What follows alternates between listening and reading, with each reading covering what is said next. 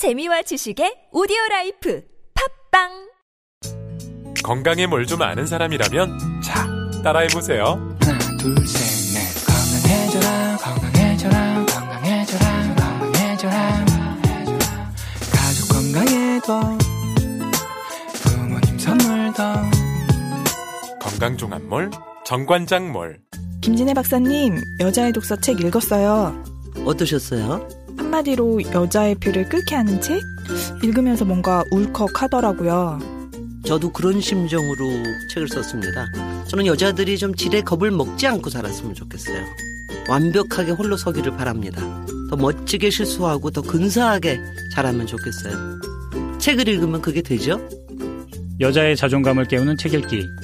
여자의 독서. 다산북스. 텍스토머 정품을 꼭 확인하세요. 우리 집 방충망 바꿨어요. 미세벌레 덤벼봐. 먼지 모두 덤벼봐. 촘촘해서 촘촘만 방충망은 촘촘만 예쁘고 통풍까지 좋아요. 방충망은 촘촘만 주식회사 텍스토머. 텍스토머의 이동식 촘촘망 더블랙이 새로 나왔대요. 미세벌레 덤벼봐 먼지 모두 덤벼봐 촘촘해서 촘촘만 이동식 촘촘망 더 블랙.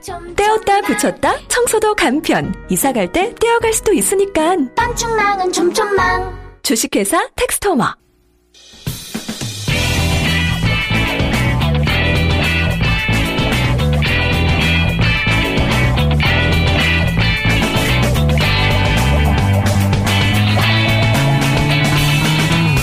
김어준의 뉴스 공장.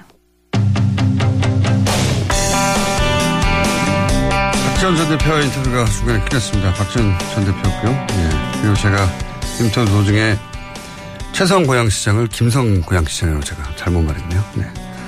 죄송합니다. 정정하고요.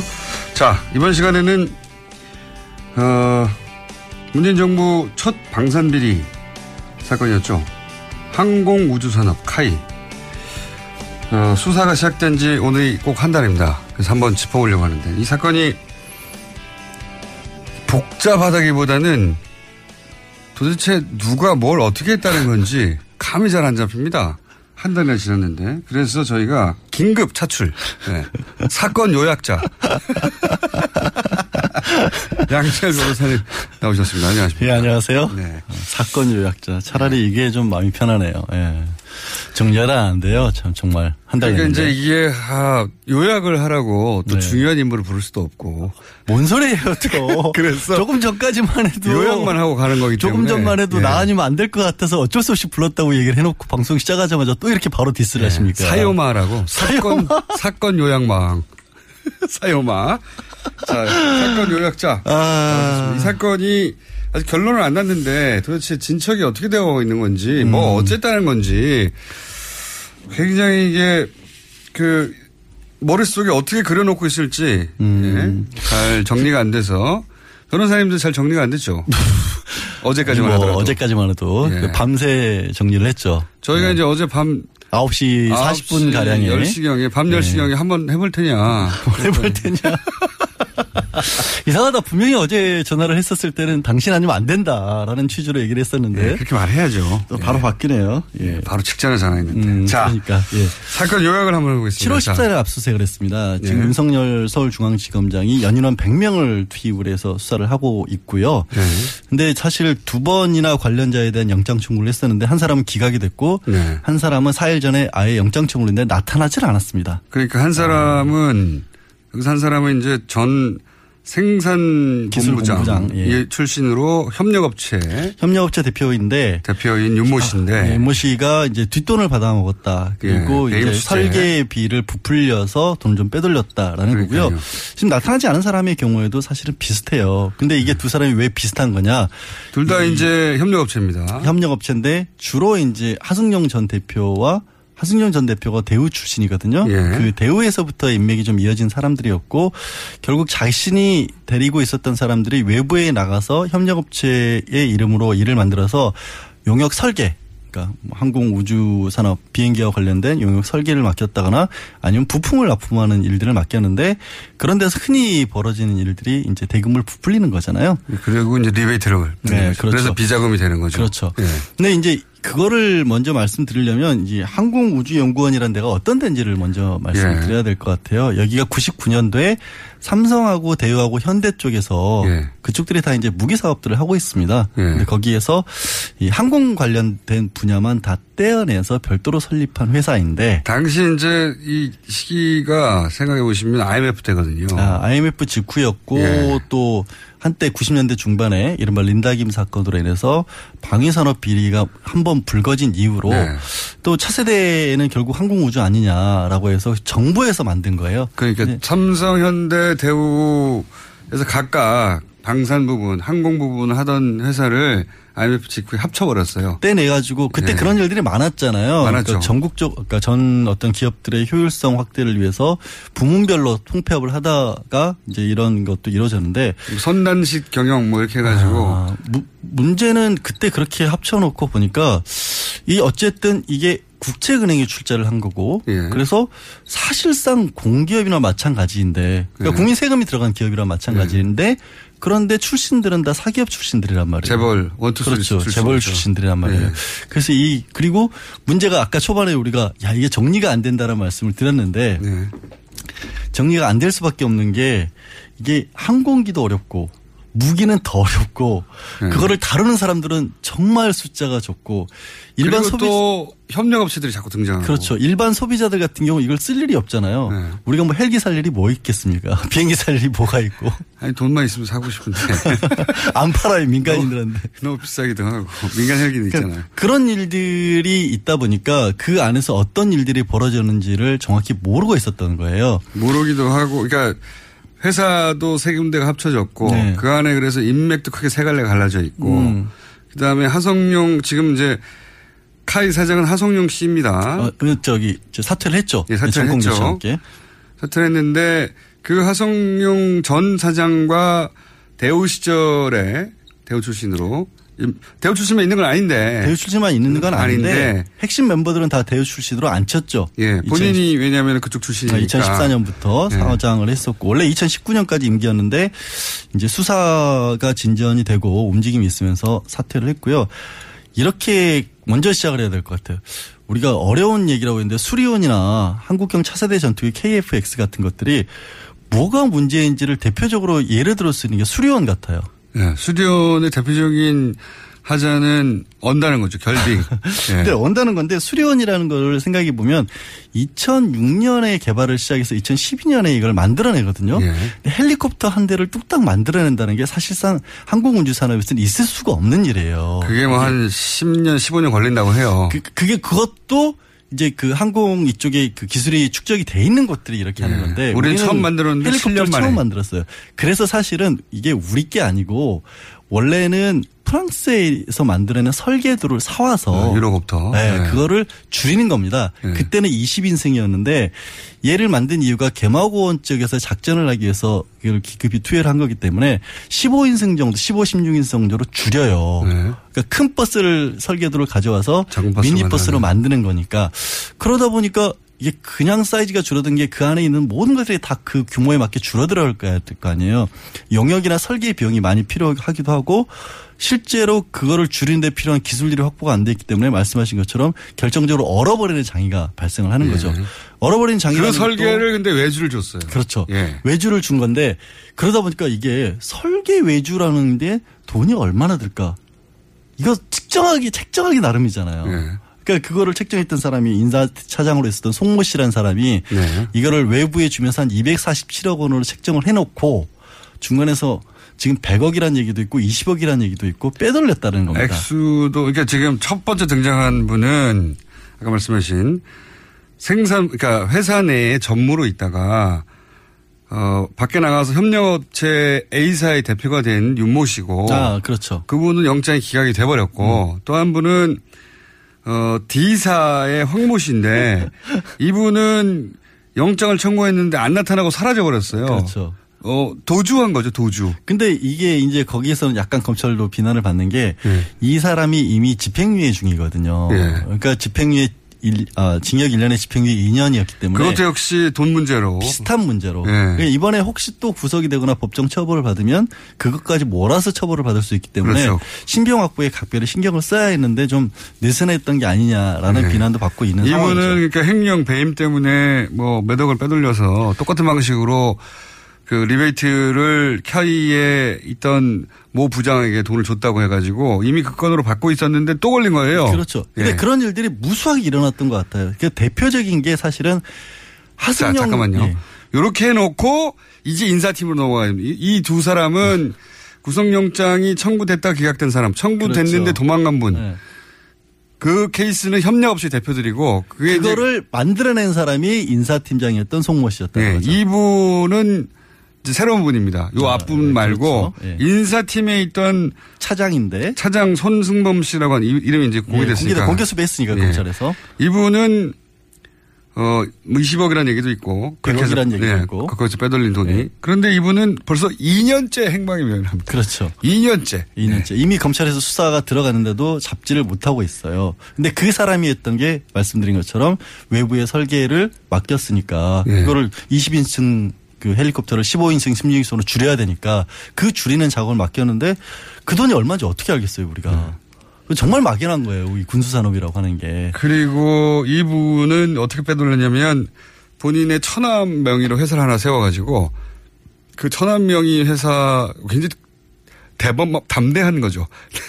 멀리 있는 사람도 아니고 천암에. 아 근데 명의로. 이거는 담대한 정도가 아닌 게요. 지금 하승용 대표도 개인 비리로 문제로 지금 약간 수사를 받아야 될 상황인데 네. 이거는 대표로 취임, 취임하기 이전에 이미 받았던 의혹인데 왜 이런 네. 의혹이 있는 인물이 이 대표가 될 수 있었느냐부터가 또 의혹인데 그건 또 거기서 이제 박근혜 전 대통령과 가깝다 문고리 사는 방법 가깝다는 말들이 뭐 그런 얘기가 있는데 하승영 전. 대표가 받고 있는 의혹은 진짜 기가 막혀요. 뭐냐면 미국 로키드 마틴으로부터 돈을 받을 게 있어요. 예. 근데 환율로 당시에 계산을 해보니까 그때 당시에 1달러에 1150원인데 예. 이거를 1100원으로 줄여버립니다. 예. 그러면 1100원 50원이 남잖아요. 예. 그 50원을 개인 통장으로 받았다는 거예요.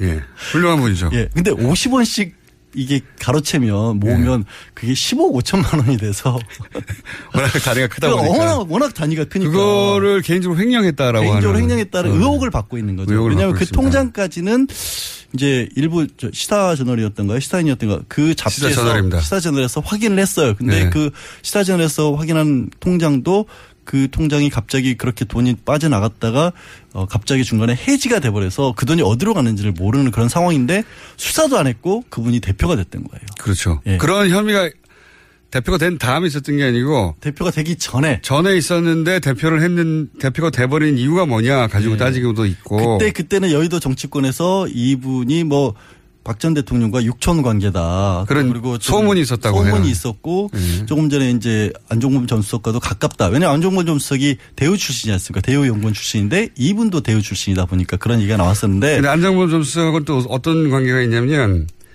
어 안정범 전 경제수석이 미국 위스콘신 대학 동문이에요. 근데 이 하성영 K 사장이 사회이사로 세운 분들이 그때 그 중에 그 동문 출신으로 어, 사회 이사를 세운다거나 위스콘신 출신들이 등용이 많이 됐었잖아요. 박전 대통령. 예. 왜냐하면 최경환 의원이 그쪽 출신입니다. 그러니까요. 그래서 그쪽 최경환 라인이다. 따로 네. 한다라는 얘기도 네. 있었고. 별 얘기가 다 나오네요. 근데 하여튼 정- 취임할 때 공부 좀 하셨네요.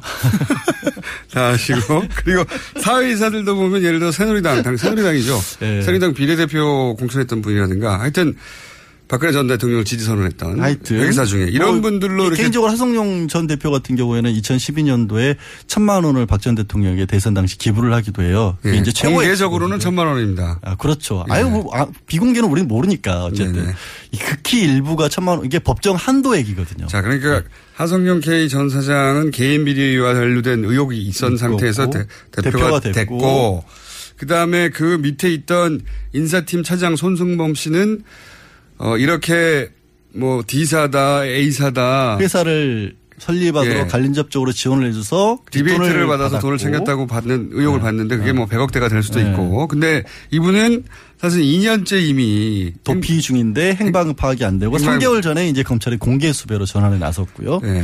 그다음에 그다음에 문제가 뭐냐면 이렇게 하성룡 대표가 대표가 취임된 이후에 이 부분이 집중적으로 봐야 되는 부분이 뭐냐면 이 카이가 항공우주 산업이 매출이 급신장을 합니다. 예. 그러니까 처음에 1조 원대였다가 최근에 뭐 3조 원대까지 올라가고 있고 영업이익은 두 배로 계속해서 뛰고 있어요. 예.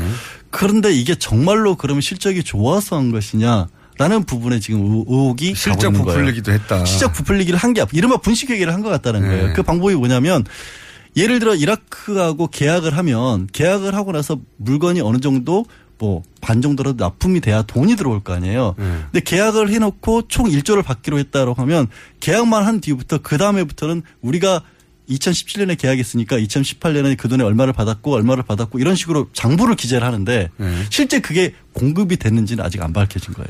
그러니까 이제 이 의혹은 아직 물건 만들기로 한 단계까지 안, 한- 안 갔는데 음. 안돈 갔는데 받으려고 한 거 아니냐 계속. 그런 얘기가 나오는 거죠. 근데 네. 물건을 안 받을 게, 안 만든 게 아니냐라는 얘기가 또 왜 나오냐면 이렇게 꼬이는데 이런 것들이 카이에서 했던 것 중에서 대표적인 게 T50이라 그래가지고 네, 훈련기죠, 미국에서 훈련기. 로 쓰는 것에 납품을 하겠다. 네. 납품 계약이 체결이 됐다라고 해서 당시에 박근혜 전 대통령이 이 납품 계약 체결을 축하하기 위해서 장관 4명을 대동하고 사천까지 내려갑니다. 예. 근데 거기에 막상 로키드 마틴 회장은 오지도 않아요. 예.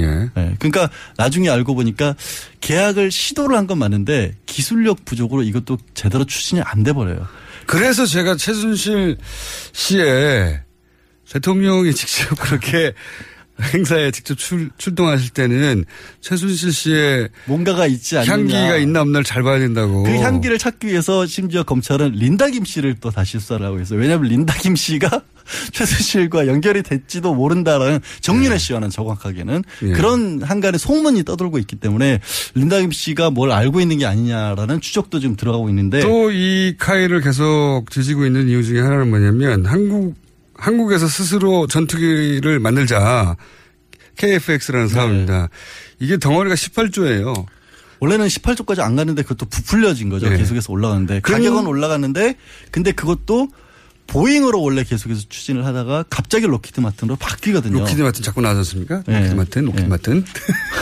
지난 지난 어, 정권에서 계속해서 벌어졌던 일이 록히드 마틴과 관련된 록히드 일인데 마틴. 그 록히드 마틴은 KF-X 우리나라 차세대 한국형 전투기로 만들기로 하면서 어, 왜 갑자기 바꾸냐라고 또 물어볼 거 아니에요 사람들이 그때 정부가 뭐라고 하냐면 아 록히드 마틴에서는 우리한테 최신형 레이더 기술을 제공을 하기로 했다.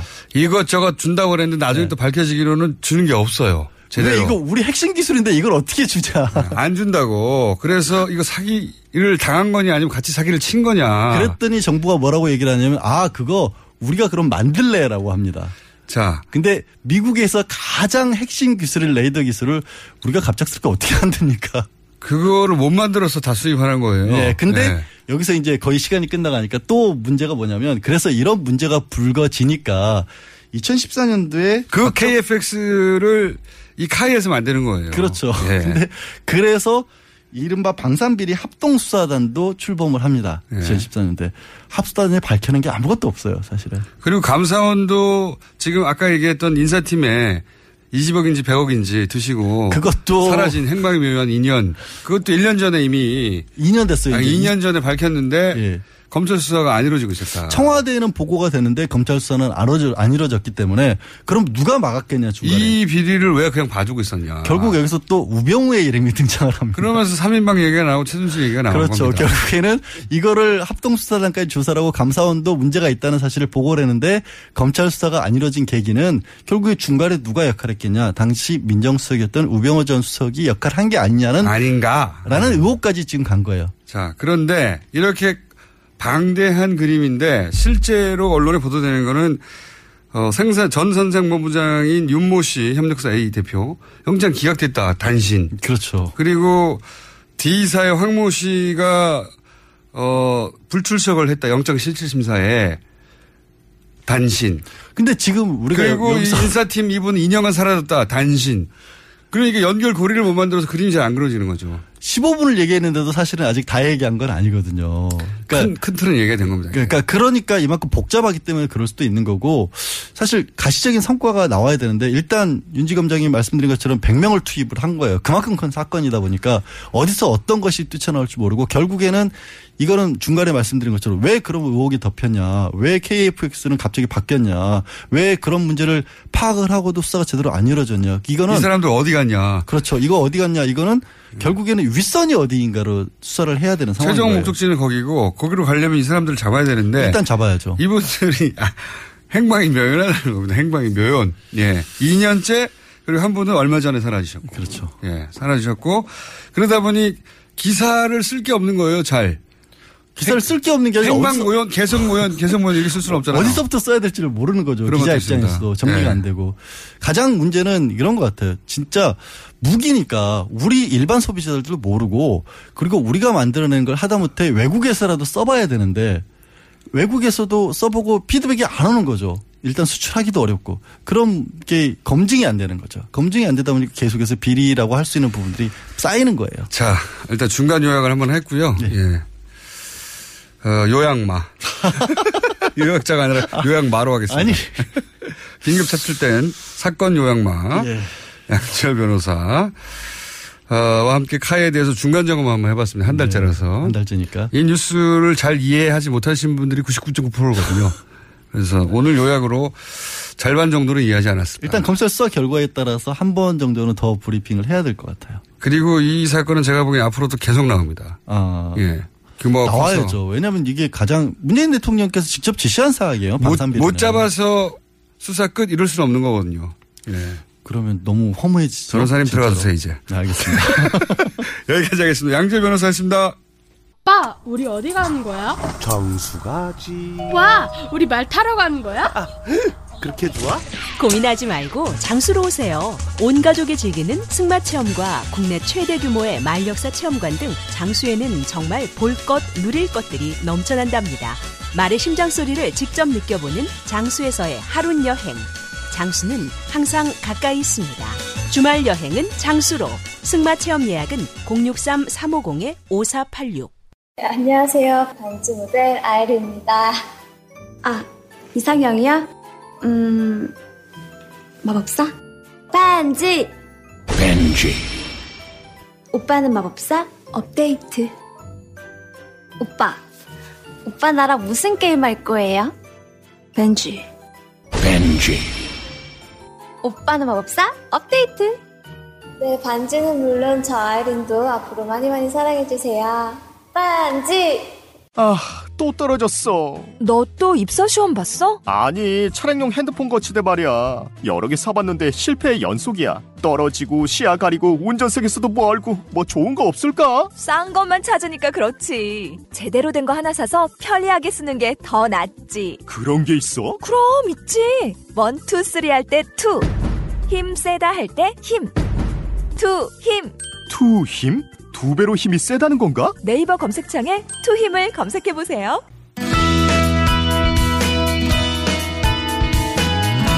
오는 17일 개봉하는 영화 공범자들에 대한 상영 극, 어, 금지 가처분 신청 판결이 오늘 있습니다. 이 영화를 만든 최승호 감독 전화 연결해 보겠습니다. 안녕하십니까 PD님 감독님. 아, 예, 안녕하세요. 예, 오랜만입니다. 예. 자백에 이어서 두 번째 영화를 만드셔가지고 이제 감독님이라고 해야 될 것 같은데. 아니, 그냥 필기로 하세요. 아니 감독 역할에 더 재미를 들으신 것 같아요. 자, 다 개봉을 하고 나면 저희 스튜디오에 한번 모시기로 하고. 근데. 상영 금지 가처분 신청을 낸 당사자들 신분이 좀 의외입니다. MBC 네. 전 현직 간부들이 어, 금지 가처분 신청을 냈는데 이분들이 왜 영영진입니다. 예. 저 예. 김재철 사장을 비롯해서 예, 안광한 사장 그리고 현재 김장겸 사장까지 예. 이분들이 이제 영화의 주인공이거든요. 아, 그렇군요. 예, 예. 저희 영화에서 이제 주로 제가 이제 가서 많이 만나고 이분들이 그동안 어떤 일을 했는가를 이렇게 많이 보여주는 그런 주인공격인 인물인데 이제 자기들에 대한 이제 비판이 예, 명예훼손이다 뭐 이런 식으로 해서 그러니까 이제 그분들을 만나는 장면들이 나옵니다. 예. 이분들이 그 인터뷰에 이제 정상적으로 이렇게 질문을 네, 답하면 되는데 예. 답을 안 하고 이제 대체로 이렇게 피하세요. 이렇게 도망을 가요. 그러면은 아무래도 이제 저희가 그분들이 이제 피한다고 해서 그냥 뭐 저기 멈출 수는 없잖아요. 그러니까 대답을 들을 때까지 또 어, 들을 때까지 한 번 더 질문을 하고 이렇게 해야 되는데 예. 그러니까 그런 부분들을 그 이분들은 이제 왜 우리를 응? 안 하, 저기 질문을 거절했으면 거기서 그냥 끝나야지 왜 초상권을 침해하느냐 뭐 이런 걸로 지금 아, 하고 있습니다. 예. 그 변호사들은 뭐라고 합니까? 법원의 판단 왜냐하면 결정이 계속 늦춰지고 있는데 법원의 판단에 대해서 좀 우려가 있나요? 뭐 사실은 이제 제가 경험한 방송 금지 가처분 신청 저도 한두번 경험을 했는데 그 이게 굉장히 이제 사실은 빨리 결정을 내리는 거거든요 원래. 그래서 저희는 이제 지난 금요일 날 결정이 나야 정상적으로 안정적으로 개봉하기 때문에 예. 결정 날 걸로 봤는데 그날 가보니까 이제 재판부가 이거 좀 심도 있는 그 심리를 해야 된다 이렇게 예상의 예상과는 다르게 말씀하셔가지고 지금 이제 그 심도 있는 심리라는 게 어떤 건지 지금 약간 지금 걱정을 하고 있는데 그러나 그 뭐 대체로 저희가 이제 언론학자라든지 법적 전문가라든지 말씀을 들어보면 이분들의 신분이 이 그 전 현직 사장 공영방송의 사장이기 때문에 예. 분명히 공인이고 공인에 대한 어떤 그런 뭐 저기 초상권 침해라든지 특히 네. 공적인 질문을 던지는 거잖아요. 그렇죠. 무슨 뭐 사적인 거 그분들 개인사에 대한 게 아니고 하기 때문에 전혀 뭐 해당이 되지 않는다 이런 말씀을 해주셨는데 재판부가 어떻게 판단할지는 두고 봐야 될 것 같습니다. 예. 이 내용이 뭡니까? 이제 17일 개봉이면 사흘밖에 남지 않았는데 내용이 뭔가요? 공범자들. 네. 그러니까 2008년부터 이명박 그 전권부터 박근혜 예. 정권까지 공영방송이 완전히 망가졌지 않습니까? 예. 그래서 이제 그 과정에서 이명박 정권, 이명박 전 대통령의 하수인으로서 MBC를 완전히 망쳤던, KBS를 망쳤던 그 전현직 사장들이 어떻게 했는가 음. 하는 거를 이제 굉장히 이제 예, 적나라하게 보여주는 그런 영화입니다. 예. 그러니까 그래서 사장들 그 전직 사장들님들이 이제 주인공이 된 거군요. 예. 그렇죠. 예, 예. 사실 뭐 제일 주인공은 이명박 대통령이고요. 예. 이명박 대통령도 많이 나옵니까? 네, 뭐 이명박 대통령도 예, 마지막에도 제일 마지막에 가장 중요한 순간에 제가 그분을 만나고 어쨌든 어 뭐 출연 빈도와 관계없이 진짜 정말 그 끝판왕이고 주인공이시죠. 예. 한국 한국 언론에 예, 한국 언론 지형을 이렇게 만드신 주인공입니다. 그분이. 그 사장님들은 이렇게 엄청 따라다니셨는데 이제 이명박 전 대통령 만나기가 쉽지 않지 않습니까? 네, 네, 네. 그 어떻게 따라다니셨어요? 아, 근데 이제 그분을 우리가 이제 어려울 줄을 알고, 예. 어, 뭐, 한, 잠복을 뭐, 한, 뭐, 한 일주일 이상, 한 잠복. 일주일 이상 이래 하- 해야 될 거라고 생각을 하고, 예. 맨 마지막에 하겠다고 이제 준비를 했는데, 그, 하늘이 도우셨는지, 사실은 그, 저희가 이제, 에, 이렇게 사전조사, 그, 헌팅, 예. 헌팅을 가서, 에, 지형 지물을 살피려고 이제 먼저 가거든요. 가가지고 지물. 예, 예, 어떻게, 동선이 어떻게 돼요? 그럼 우리가 어디, 어디서 어떻게 지켜보고 뭐 이러는 거 하려고 이제 갔는데 하필이면 그날 딱 마주쳤어요. 예. 그래서 정말 이건 정말 운이 좋게. 예. 지, 운이 지형 지물을 보러 갔다가 주인공을 바로 만나셨군요. 예. 네, 바로 만났습니다. 근데 그럴 경우 준비가 채 되지 않아서 질문을 할때 예, 예. 만났으니까 달려들긴 해야 되겠고 근데 아직 준비는 잘 음. 안 됐고 그러다 보면 원하는 그림이 잘 안 나올 수도 있지 않습니까? 그렇, 그렇지는 않으셨어요? 아, 예. 그날 이제 우선은 그, 그분이 건물로 들어가는, 그, 그분이 이제 정상적으로 이렇게 정기적으로 이렇게 출, 출퇴근하지 않기 때문에, 예. 에, 저희도 예상을 못 했는데, 그날 딱 갔는데, 어, 그분이 마침 그 사무실이 있는 건물로 들어가는 걸 봤습니다. 그래서, 그래서 이제 저희가 이제 카메라하고 이런 걸 빨리 이렇게 오라고 해서, 그 준비를 딱 하고 이제 나올 때까지 기다린 거죠. 근데 나오실 때까지 한 두어 시간 걸렸어요. 예. 그래서 이제 그 사이에 음. 어떤 질문을 해야 되나 아주 고민을 하고 해서 어, 이렇게 질문을 했는데 이 그분의 그 주의를 제대로 끌어가지고 어쨌든 질문에 답하도록 해야 되는 그게 쉽지가 않을 것 같은. 그거 어려, 같았는데, 어려운 일인데, 예. 예, 그게 이제 경호원도 있고 그분이 원래 무시해버리는 스타일이잖아요. 그렇죠. 예. 예. 그냥 쓱 지나가 버리시면 끝, 끝, 끝이기 때문에. 예.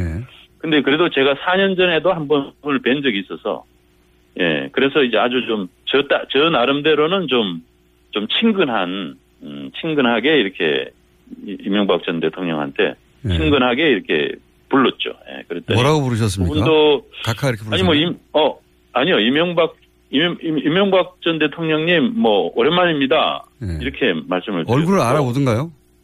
알아보든 알아보는 것 같아요 예 알아 알아봤습니다 알아봤, 알아봤다면 그 순간 얼굴이 찌푸려졌을 것 같은데.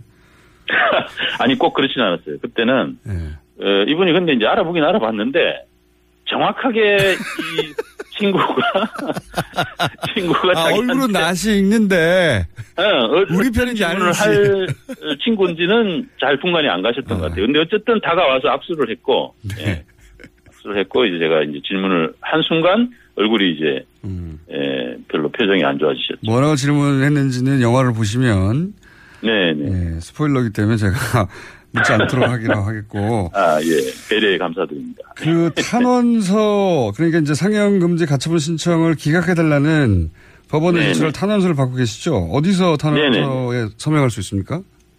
아, 뭐 돌마고라는 그 KBS MBC 정상화 아, 시민행동에서 올려놓은 건데 거기를 찾기가 쉽지 않아서 그냥 트위터나 페이스북에서 네. 어, 공범자들이라고 검색을 하시면 네. 지금은 굉장히 많은 분들이 그 어, 서명 사이트를 다 링크해서 했기 때문에 아마 그게 제일 찾기가 쉬우실 겁니다. 예. 알겠습니다. 영화에 관한 이야기는 영화를 개봉한 이후에 다시 한번 하기로 하고 이게 예, 결국은 좀 이제.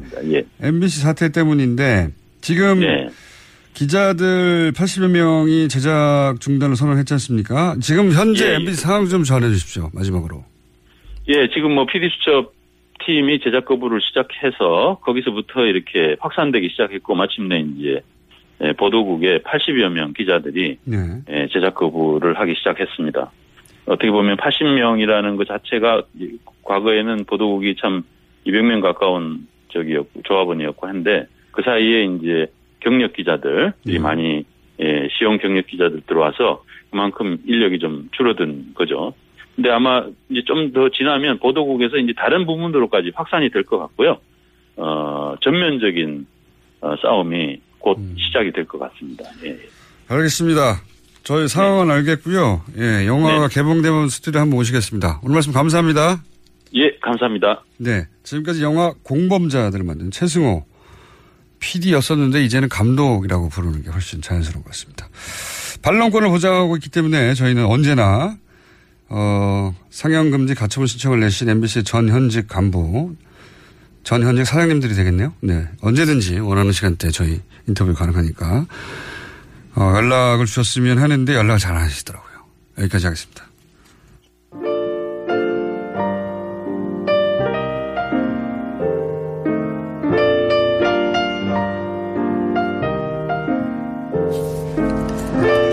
자, 상영금지 가처분 신청을 하니까 오히려 더 보고 싶습니다. 원래 그런 게 있죠. 자, 김원지 기자 관련해서 문자도 자주 오진 않는데 오늘 좀 많이 왔네요. 아마도 시사인 정기 구독을 어, 해달라는 짧은 광고 때문에 그런 것 같습니다. 그리고 사건 요양마, 사건 요양마왕, 예, 사요마, 예. 제가 방금 정한 별명입니다. 양질 변호사. 저희가 참 감사한 게, 어, 제 아, 한 달이 됐다는 걸 알았어요, 카이. 근데 뭐 적당한 사람을 못 찾다가, 갑자기 제가 양질 변호사가 생각났습니다. 예, 요약을 워낙 짧은 시간에 잘 하시는 분이기 때문에 해보라고 했더니 또 방송을 워낙 좋아하셔가지고. 본인의 주 전공이 아님에도 짧은 시간 내에 요약을 잘 해주셨고, 예. 양 요양마. 자, 어, 발음이 좋아졌다는 문자도 있네요. 감사합니다. 네. 제주도 놀러 오세요. 돼지고기 새끼 먹을 수 있습니다. 저하고 꼭 고기를 이렇게 연결하시는데 바람직합니다. 여기까지 하겠습니다.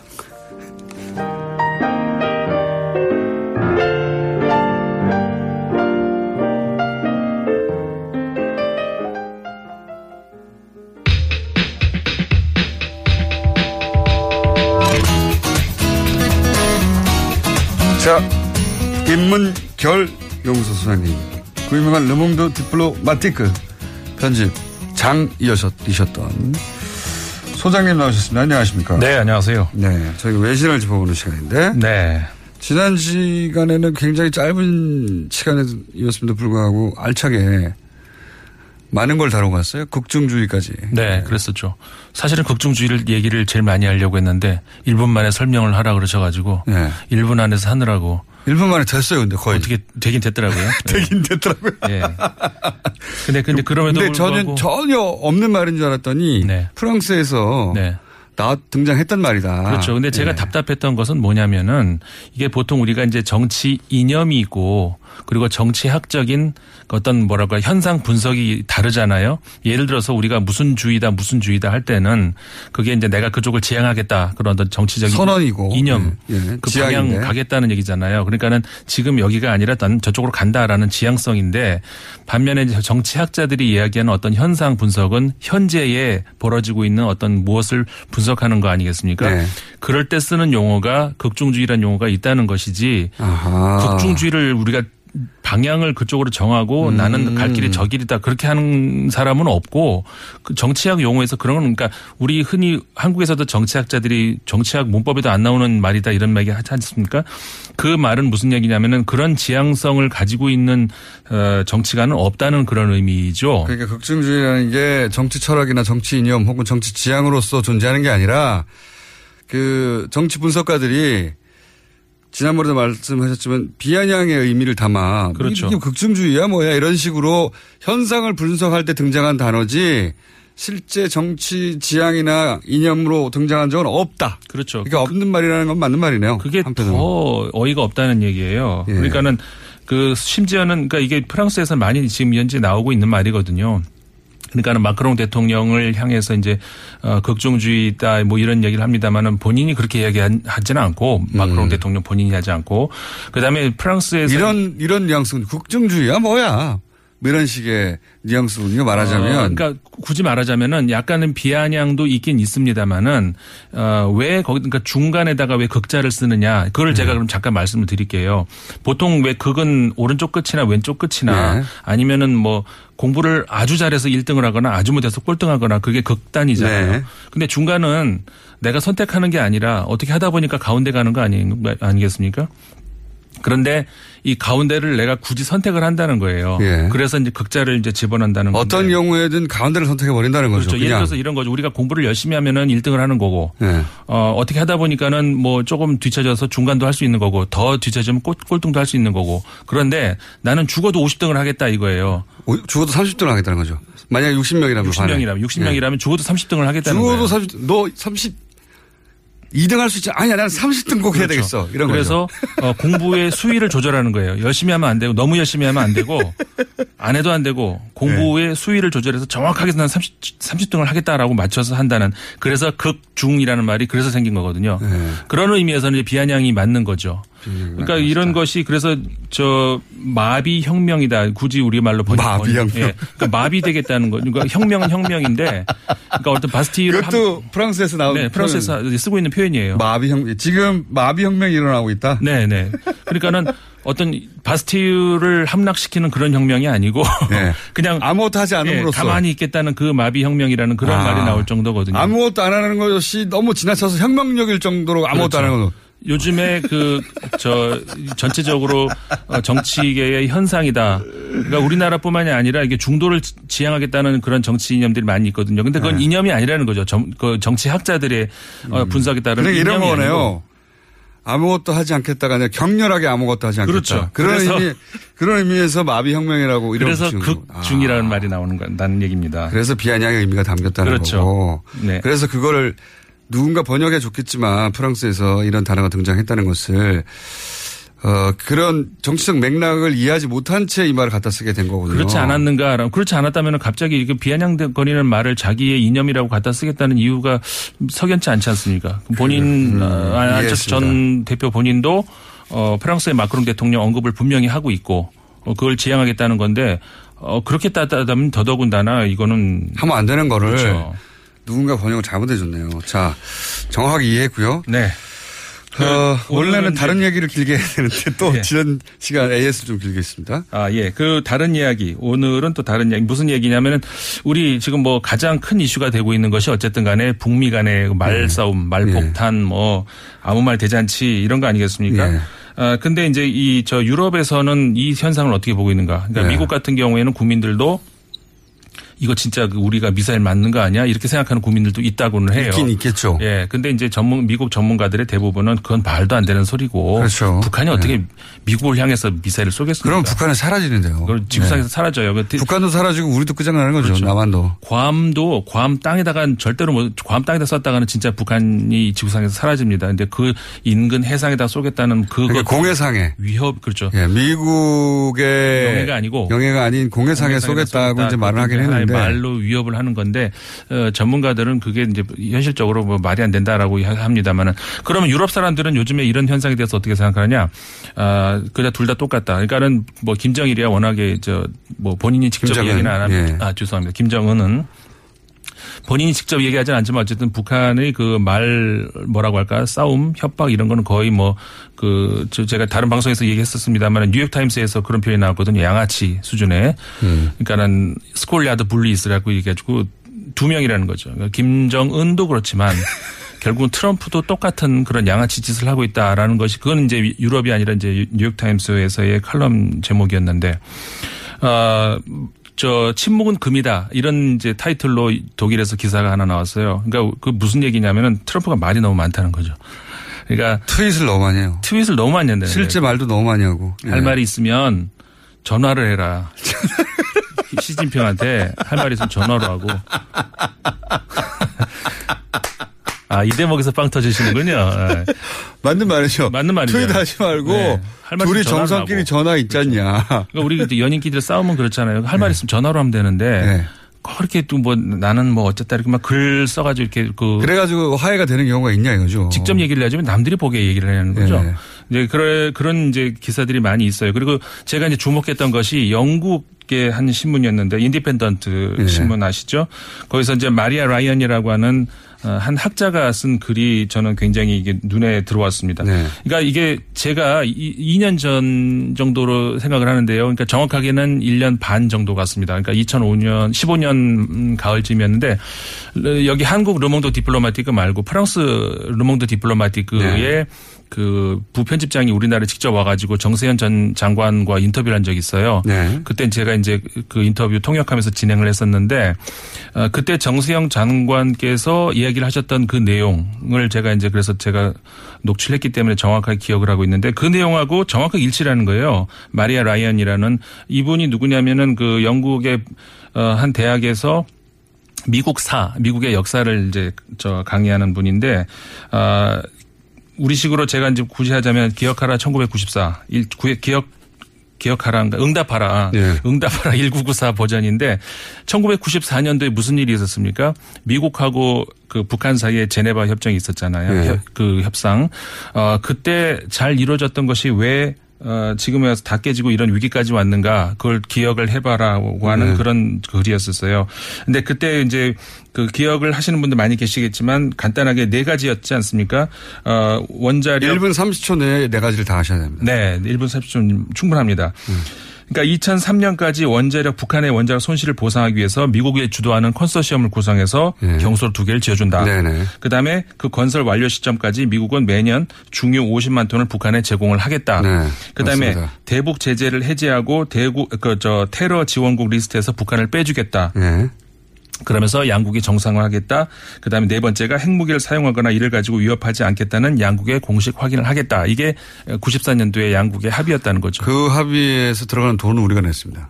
그렇죠. 우리가 70%그 경수로의 경우는 네. 우리가 70% 정도 내고 네네. 그다음에 일본 부담하고 사실상 미국은 별로 부담한 게 없어요. 이거 정확히 정세현 장관이 말씀하신 건데 미국은 별로 돈 쓴 게 없습니다. 우리나라가 네. 많이 썼고 그다음에 유럽 연합이 20%인가 썼고요. 그랬는데 그다음 일본도 썼어요. 일본. 일본도 10% 네. 썼고 근데 어, 그해 94년도에 그 미국의 중간 선거가 있었는데 민주당이 대패했어요. 예. 공화당이 득세를 하면서 공화당이 그때부터 가로막기 시작을 하죠. 결국은 어 지어진 게 하나도 없었고요. 경수로 안 됐죠. 그다음에 어, 약속을 안 지킨 건 미국이다 이 말을 하는 거죠 지금. 그, 네, 그, 유럽에서는. 그 얘기인 거죠. 예. 그렇기 때문에 지금 트럼프 입장에서는 어, 94년도에 그 상황을 다시 한번 되돌아봐라. 여기까지 왜- 해야 될 것 같습니다. 예, 왜 이런 상황이 왔는가 다시 한번 생각을 해봐라. 유럽의 태도다 기본적으로. 그렇습니다. 임상훈 소장님이었습니다. 감사합니다. 네, 감사합니다. 뵙겠습니다. 안녕.